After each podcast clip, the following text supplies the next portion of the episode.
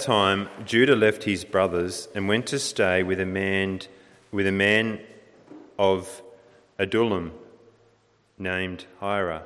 Then Judah met the daughter of a Canaanite man named Shua. He married her and lay with her. She became pregnant and gave birth to a son who was named Er. She conceived again and gave birth to a son and named him Onan. She gave birth to still another son and named him, named him Shelah. It was at Kezib that she gave birth to him. Judah got a wife for Ur, his firstborn, and her name was Tamar. But Ur, Judah's firstborn, was wicked in the Lord's sight. So the Lord put him to death. Then Judah said to Onan, Lie with your brother's wife and fulfill your duty to her as a brother in law to produce offspring for your brother. But Onan knew that the offspring would not be his, so whenever he lay with his brother's wife, he spilled his semen on the ground to keep from producing offspring for his brother. What he did was wicked in the, in the Lord's sight, so he put him to death also. Judah then said to his daughter in law Tamar, Live as a widow in your father's house until my, until my son Shelah grows up. For he thought he may, he may die too, just like his brothers. So Tamar went to live in her father's house. After a long time, Judah's wife, the daughter of Shua, died. When Judah had recovered from his grief, he went up to Timnah to the men who were shearing his sheep, and to his friend Hira, the Adullamite, went with him.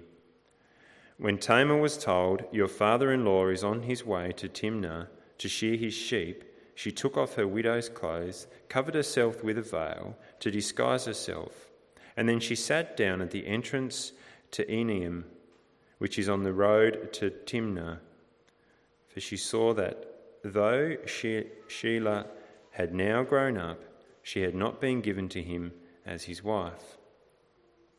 When Judah saw her, he thought she was a prostitute, for she had covered her face. Not realizing that she was his daughter in law, he went over to her by the roadside and said, Come now, let me sleep with you. And what will you give me? Give to me to sleep with you? she asked. I'll give you a young goat from my flock, he said. Will you give me something as a pledge until you send it? she asked. He said, What pledge should I give you? Your seal and its cord, and the staff in your hand, she answered. So he gave them to her and slept with her, and she became pregnant by him. After she left, she took off her veil and put on her widow's clothes again. Meanwhile, Judah sent the young goat by his friend the Adullamite in order to get his pledge back from the woman. But he did not find her. He asked the men who lived there, Where is the, where is the shrine prostitute who was beside the road at Enaim? There hasn't been any shrine prostitute here, they said. So he went back to Judah and said, I didn't find her. Besides, the men who lived there said, There hasn't been any shrine prostitute here. Then Judah said, Let her keep what she has, or we will become a laughing stock. After all, I did send her this young goat, but you didn't find her. About three months later, Judah, Judah was told, Your daughter in law Tamar is guilty of prostitution, and as a result is now pregnant. Judah said, Bring her out and have her burned to death. As she was being brought out, she sent a message to her father in law I am pregnant by the man who owns these, she said. And she added, See if you recognize whose seal and cord the staff are. Judah recognized them and said, She is more righteous than I, since I wouldn't give her to my son Shelah, and he, didn't, he did not sleep with her again. When the time came for her to give birth, there were twin boys in her womb. As she was giving birth, one of them put out his hand. So the midwife took a scarlet thread and tied it on his wrist, and said, This one came out first. But when he drew back his hand, his brother came out. And she said, So this is how you have been how you have broken out. And he was named Perez. And then his brother, who had the scarlet thread on his wrist, came out, and he was given the name Zerah. Thanks, Ben.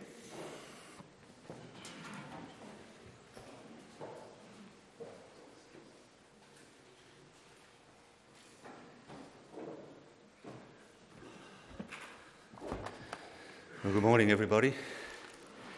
When's the last time you've read that story? Have you read it before? Have you, you know the story?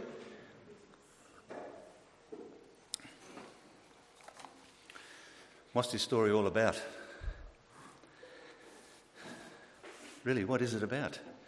What was the Holy Spirit thinking that He would include this passage in the Scriptures for us to learn from? It's a good question, isn't it? Two people are put to death because of their irresponsibility, their sexual immorality. One is almost uh, severely tortured to death. And then there are two babies born at the end. What is going on? More importantly, how relevant is that for us today?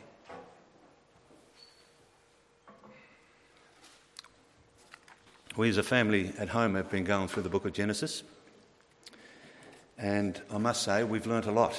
I think Genesis tells us a lot, and we've been challenged a lot. You know, we've been discussing and are still discussing um, what Genesis tells us. You know, the whole story of creation, for example, brings up lots of questions. The story of the flood, you know, it's, it's a big story. How did all that happen? And then there's the curly questions like, why did God hate Esau and love Jacob? Are good questions. And I think it's good to think through all these stories in Genesis and indeed the Bible uh, in a way that God is trying to reveal to us his plan and purposes. Because the tendency is to take these stories and imitate them.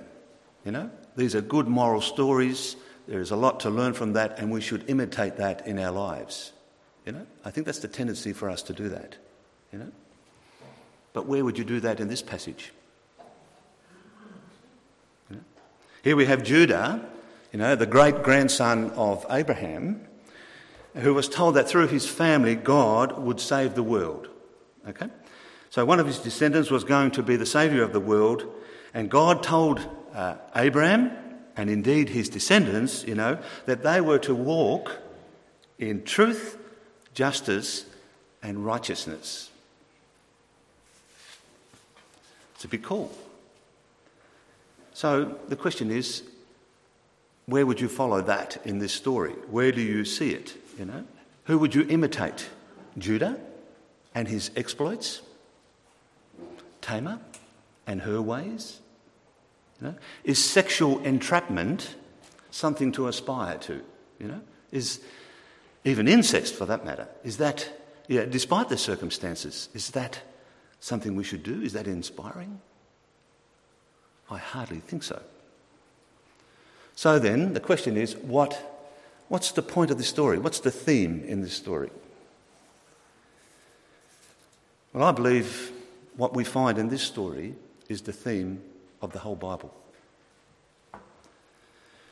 What you see in this chapter is reflected also in the book of Genesis and indeed throughout the scriptures. Friends, we have to realize that there is a battle going on. It is the Christ Satan battle. Ever since sin came into the world, the battle is on and it's raging. God promised, and uh, Martin alluded to that this morning, you know, that He is building His kingdom, and indeed He is. He's building His church through Jesus Christ, and the evil one is doing his best to prevent it. And so the battle rages. It rages through the whole scriptures, right through the history of mankind, even to today. Do you realise that? You know? Do you realise that you are in the thick of it? The Christ Satan battle. It's not only in Iraq and in Syria and all those horrible places, it's right here. Satan would persuade us to tear down our barns and build bigger ones so that we can take life easy, eat, drink, and be merry. And Jesus would challenge us to take up our cross and follow him. Can you see that? Can you see that in your life? Friends, I tell you, Satan is doing his best to devour you. If there's a moral in the story that uh, Martin just read to us, the moral would be you can't, say, you can't be saved by morals. I think that's what you conclude. conclude. That's the real message of the Bible, isn't it? You are not saved by your moral behaviour. Rather, as the passage would confront us, it's how the grace of God breaks out into the lives of people. People who have taken matters into their own hands. At the end of the passage of uh, Genesis 38, Tamar, the daughter in law of Judah, has twins to Judah. One of them is named Perez. And Perez means breakthrough. And I believe in this passage there are three breakthroughs there's the breakthrough of Tamar, there's the breakthrough of Judah, and there's the breakthrough of Perez, which ultimately points to the greatest of all breakthroughs, and that is the arrival of Jesus. Right, back to the passage. Tamar marries the oldest son of Judah, Ur is his name, who's a wicked person, we're told, and the Lord puts him to death. We don't know what he did or how bad he was. All we know that he died as a result of God's judgment. And then we are told that Tamar marries Judah's second son, Onan. And for basically the same reasons, uh, the same thing happens. Onan also dies as a result of God's judgment. Then Judah tells Tamar to live at her father's house until Shelah, the third son, grows up. Why does he say that? Well, Tamar, you'll have to appreciate, is about 15, 16 years of age. Okay? They married pretty young in those days. Uh, very young, really, right after puberty. And when Tamar realises that, uh, and you can tell that in the later the chapter, that she's not going to get Shelah, the third son of Judah, as her husband. She's probably about 19 or 20. Just think about that. Twice a widow. Twice a widow at about 20. And because she's twice a widow, she would have been a very vulnerable and a very needy person. Because that's how it was in society in them days. It wasn't a free market economy, you know, where she could um, get an education, find a job, and sustain herself. Not at all. Tamar was a widow, and she was not in a position for another man to marry her. And she was very dependent on family. And thankfully, that's how it was in those days. You can read that in the chapter that God had provided a provision for family to sustain vulnerable, vulnerable people like Tamar, to protect, to preserve. And that was Judah's responsibility. He was to be the defender, the provider for Tamar, being the father in law. And as the text would reveal to us, it was his responsibility to find another husband for her. That was his obligation. And verse 11a, if you read it, tells us that on outward appearances, he was going to do that. So, what does he say? He says, Go to your father's house and live there. In other words, go to your mum and dad. Sounds good, doesn't it? And seek the comfort of your parents. But verse 11b would tell us what his real motive is. He didn't want Tamar to marry Shelah. He might end up like his brothers. So, what's going on? Judah is in denial, isn't he?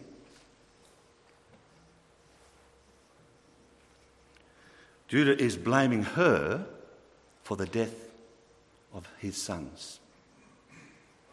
And Judah doesn't want to admit what his sons were really like.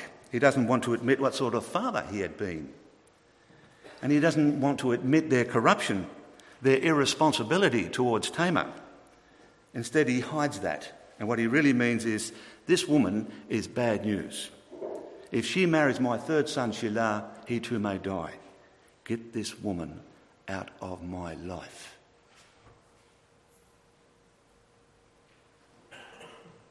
Go to your parents. Don't call us, we'll call you. Heard that before? Don't call us, we'll call you. Can you imagine how Tamar would have felt in her situation? Completely rejected. Rejected by her husbands, and now rejected by her father in law. Humanly speaking, her life potentially is over. Not worth living. But God's working, isn't He? The Christ Satan battle is going on. Remember that? Tamar's not stupid. She realises what's going on, and after some time, she goes into action. Shelah has become of uh, marriageable age, and she realises that. And when she hears that Judah had lost his wife and after grieving was now coming to her neck of the woods, she springs into action. She takes off her, um, uh, uh, her, what do they call that? Those grieving gowns or whatever they have, what they wear when they are mourning. And she disguises herself as a prostitute and waits for Judah. Judah saw her, desired her, and had sex with her. And as a token for services rendered, he leaves her his seal, his cord, and his staff as a pledge for a young goat he promises in payment. What Judah gives her is quite significant, really. It's like today you would leave your wallet as a token, you know, with all your credit cards, your, all, all your identification papers, all those important documents that represent you. And Tamar keeps it, keeps the seal, the cord, and the staff, all of which represent Judah. And then she goes home. Well, what is she doing? What is she after? And the text would tell us, and if you can find it, she's after one thing. She's simply after justice. Tamar does something you won't find anywhere else in the Bible. She cleverly uses double standards that appear in this text to her advantage. That is, sexual double standard. You know?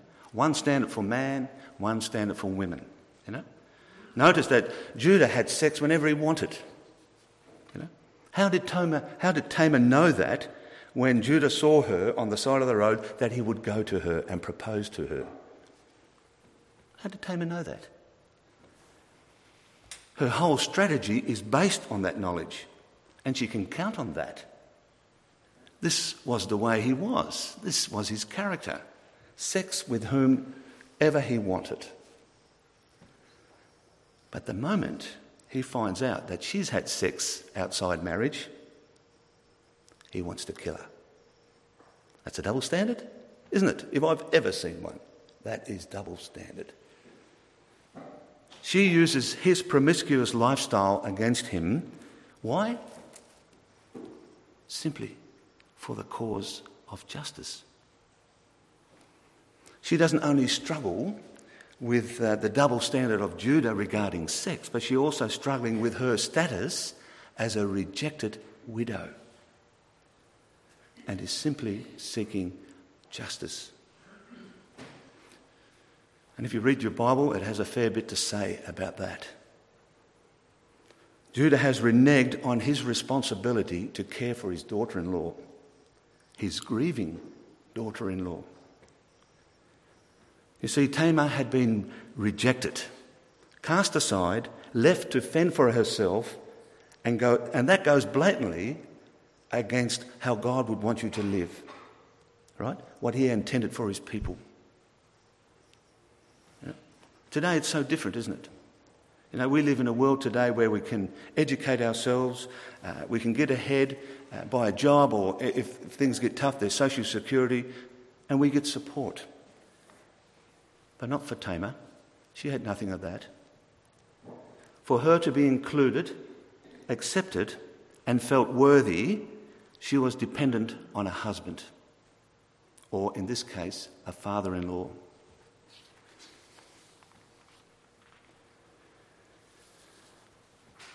When God sees that you don't honour your responsibilities in seeking justice for people, He doesn't call it stinginess.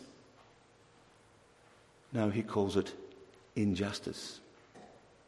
And I noticed that the question that Carl asked James was in, also in relation to that to seek justice as an elder. Judah is depriving Tamar of her right, of what alone he can give her. And he relegates her to a dead end life. Friends, would you stand for that? Tamar doesn't. Because she's simply after justice. She's not after payback, stick it up him. No. She's after justice. And at the end of the text, Judah realizes that when he says, She is more righteous than me. Another way of putting that is, She is more just than me. When Judah thinks about what uh, Tamar is requesting, pleading, if you like, and presents the evidence, he realizes that she is more just. What Tamar does is very radical and very purposeful.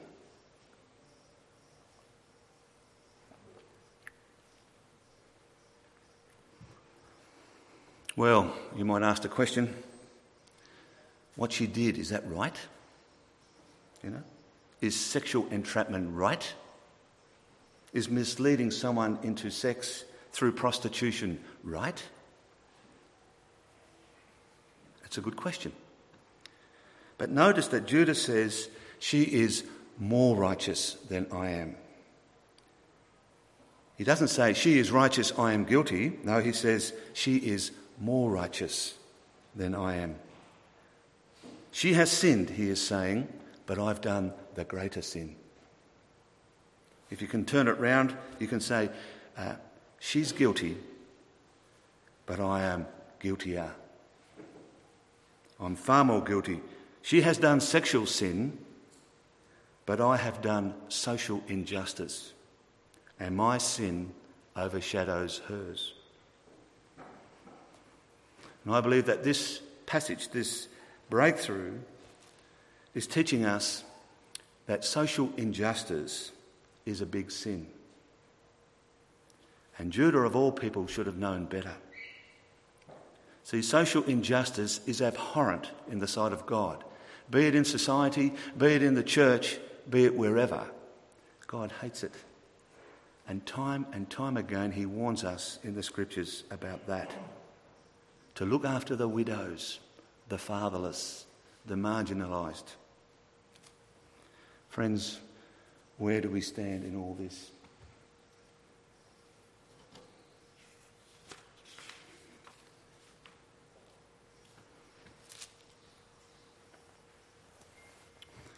If we have the means, the education, the ability to include those who've been rejected, thrown on the scrap heap, if you like, and don't act, we have a big issue with God on this point. You know, we live in Australia, and life's pretty good, isn't it? By comparison to the rest of the world, I think we have it very good here. But if we have no compassion, no, no cause for justice to those less fortunate than ourselves, asylum seekers, refugees, boat people, anyone who's in great need, our sin would overshadow those who we think live uh, morally deviant before God. Tamar goes after justice, and she's right. Now let's look at another breakthrough, and that's the breakthrough of Judah in this story. Judah offers a goat for his services. We are told he, and, and not able to find Tamar, who, who disguised herself as a prostitute, uh, forfeits his seal, his cord, and his staff and in fear of becoming a laughing stock, he goes home and forgets about it.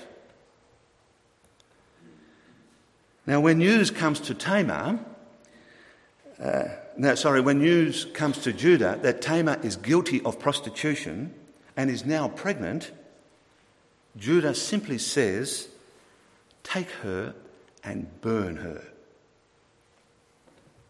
See, what Judah does here is extremely hateful. And history would tell us that burning people alive is reserved for the most heinous of crimes. Why in the world would Judah demand that? To torture as well as death? The other day I read about uh, the situation in Iraq, about the Islamic State coming across this village, and they encountered some Christians. And they forced them to convert to Islam, and they didn't. So they gouged their eyes out. And then they forced them again to convert to, convert to Islam, and they didn't. So they burned them alive. Burned them alive.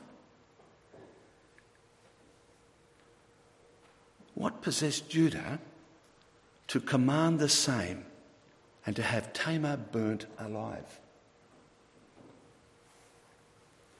Well, verse 11b helps us uh, to think about that. See, he needed to believe bad things about Tamar in order to justify uh, what happened to his own sons. You know, he lost his first two sons and blamed her, and so he convinces himself, uh, in order to hide his failings as a father, and the failings of his son, and that it festers up within him, thinking, no way is she getting my third. And see what this produces in him the hatred. And now that he knows that Tamar is pregnant through prostitution, he's confirmed in his thinking. I knew it, he's saying. Burn her. She's a whore. I knew it all along. What's this telling us? Is Judah such a horrible person?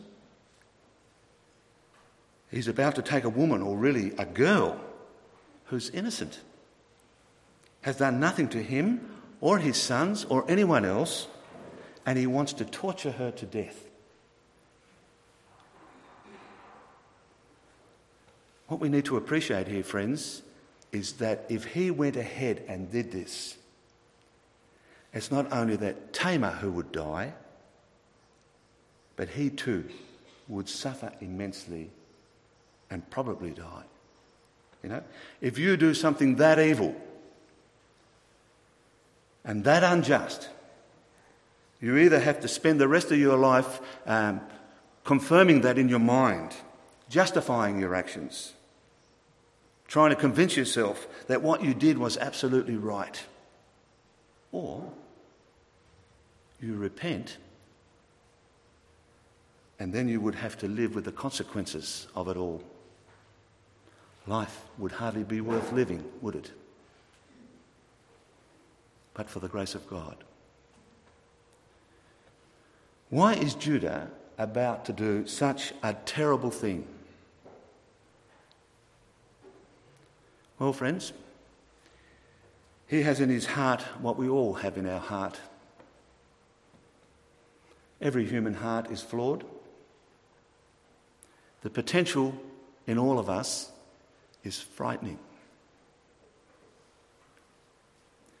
When Tamar is about to be dragged to the fire, she sends a message to Judah I am pregnant by the man who owns these. See if you recognise. See if you recognise whose cord, whose seal, and whose staff these are. And the word recognise just doesn't mean to see, to observe. It means to think it through, to discern, work it out. And so Tamar forces by God's grace not just to recognise his stuff and what they represent, but that he would recognise himself. Do you recognise yourself? Do you see who you are? Do you see what you've become? Do you see your sexual hypocrisy? Do you see your hardness of heart? Do you see the delusion? Do you see that murderous hatred in your heart? Do you see where you're headed? And by God's grace, He does. For that word comes up again in the text in verse 26 Judah recognized them, he recognized himself.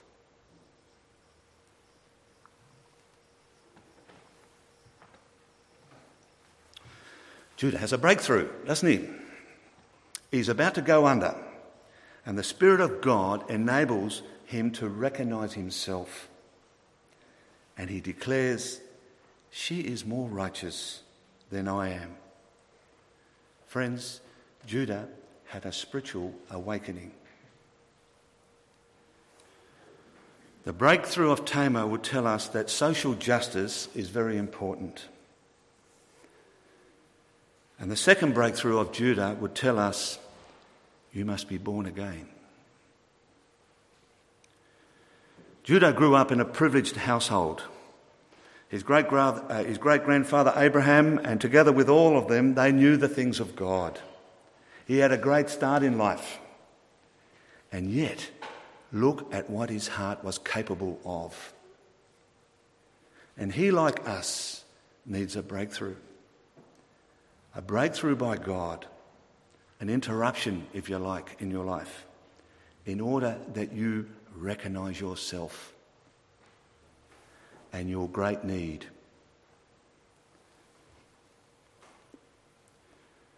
So then, how do you know if you've had a spiritual awakening? Well, this text would help us. So that when you discover for yourself, for example, that people who you used to despise, that you look down on, the people that you've dismissed in your life, you discover that you know better than they are. Matter of fact, you're worse.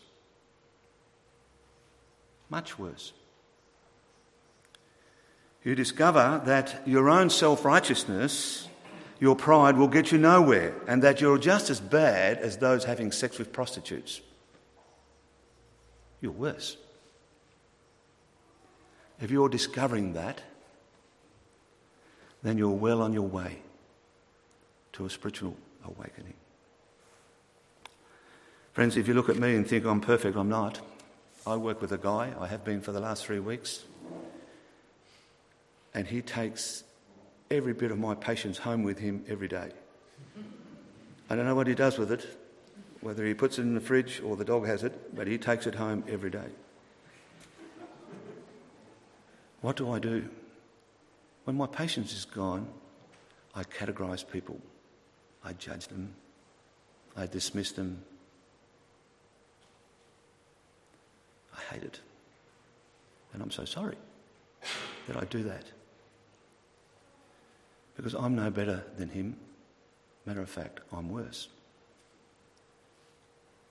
Friends, I think we can all relate to that. Categorising people, writing them off, dismissing them. I hate it. A spiritual awakening often comes through painful experiences.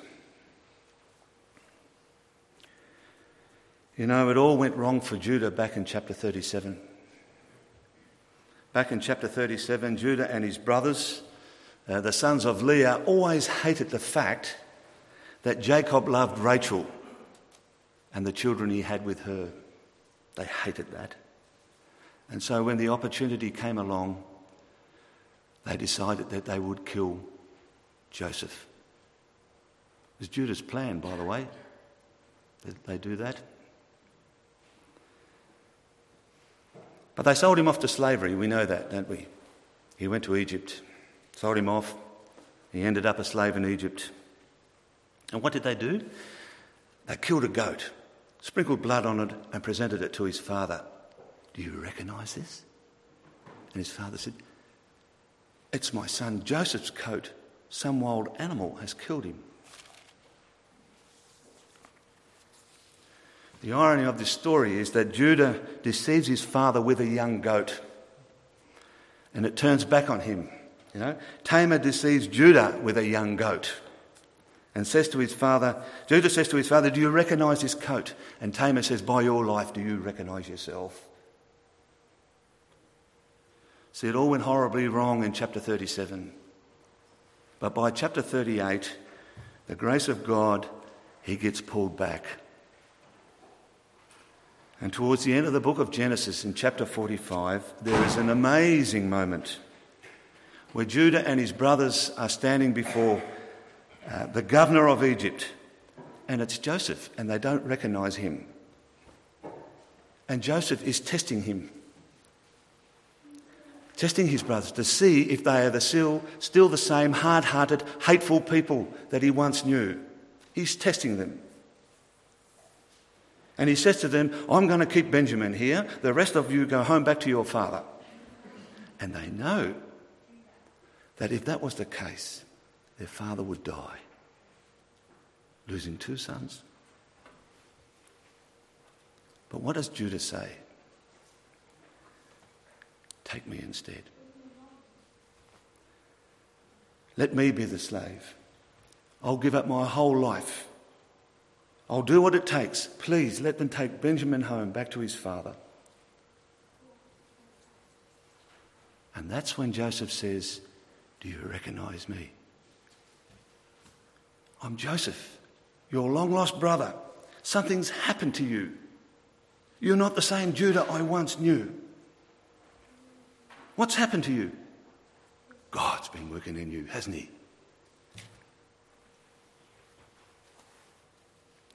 Can you see the Christ Satan battle weaving through this story? Judah needed a radical transformation in his life, like we all do.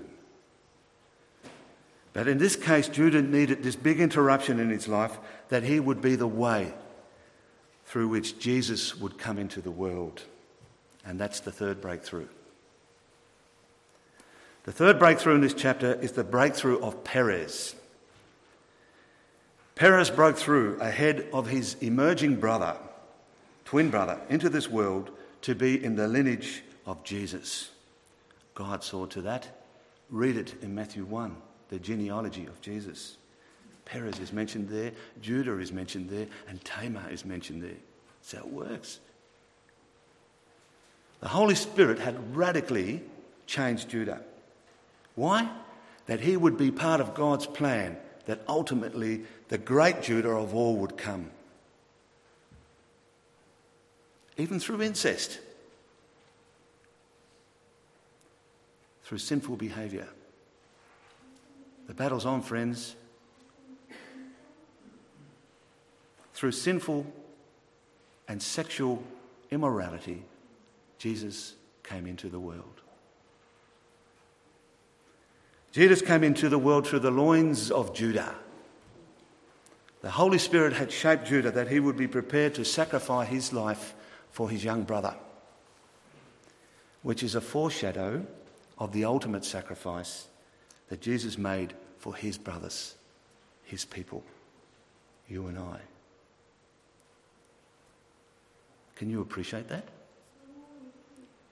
Can you appreciate how God is working in order to fill his plans and purposes in the life of Judah, in the life of Tamar? But more importantly, can you appreciate that in your life? Have you surrendered to allow God to break through into your life? That you would see the great need for justice. Has the Holy Spirit broken through to have you realize the depth of your sin, your arrogance, your hypocrisy, your sexual immorality?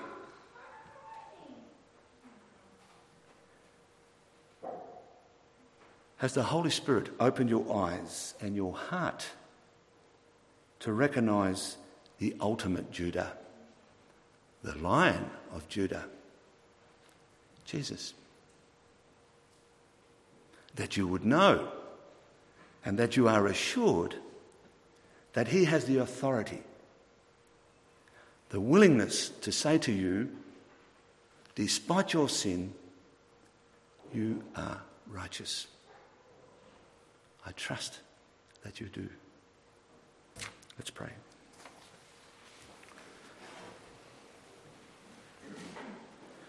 Heavenly Father, just thank you for this story in the Bible that would remind us, Lord, uh, of this broken world we live in. And yet, Lord, it reminds us of the Christ Satan battle that is going on not only in this passage, but also in our lives. Just thank you, Lord, for your grace and your mercy. Father, how you have broken through in the life of Tamar and in the life of Judah, and that you ensured that Perez would break through and that the line of Jesus would be completed but also, Lord, that you have broken through in our lives. Father, help us to recognize that more. Help us, Lord, to know the depth of our sin and that we would be careful in the way we live, in the way we deal with others, in the way we categorize, the way we judge. Father, help us to realize that we are in great need of your forgiveness.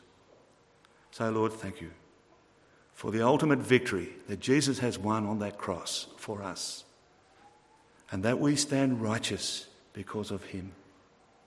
So, Lord, thank you for all that you are and for all that you promise. Lord, stir us all the more to live humbly before you for Jesus' sake and the gospel. Amen.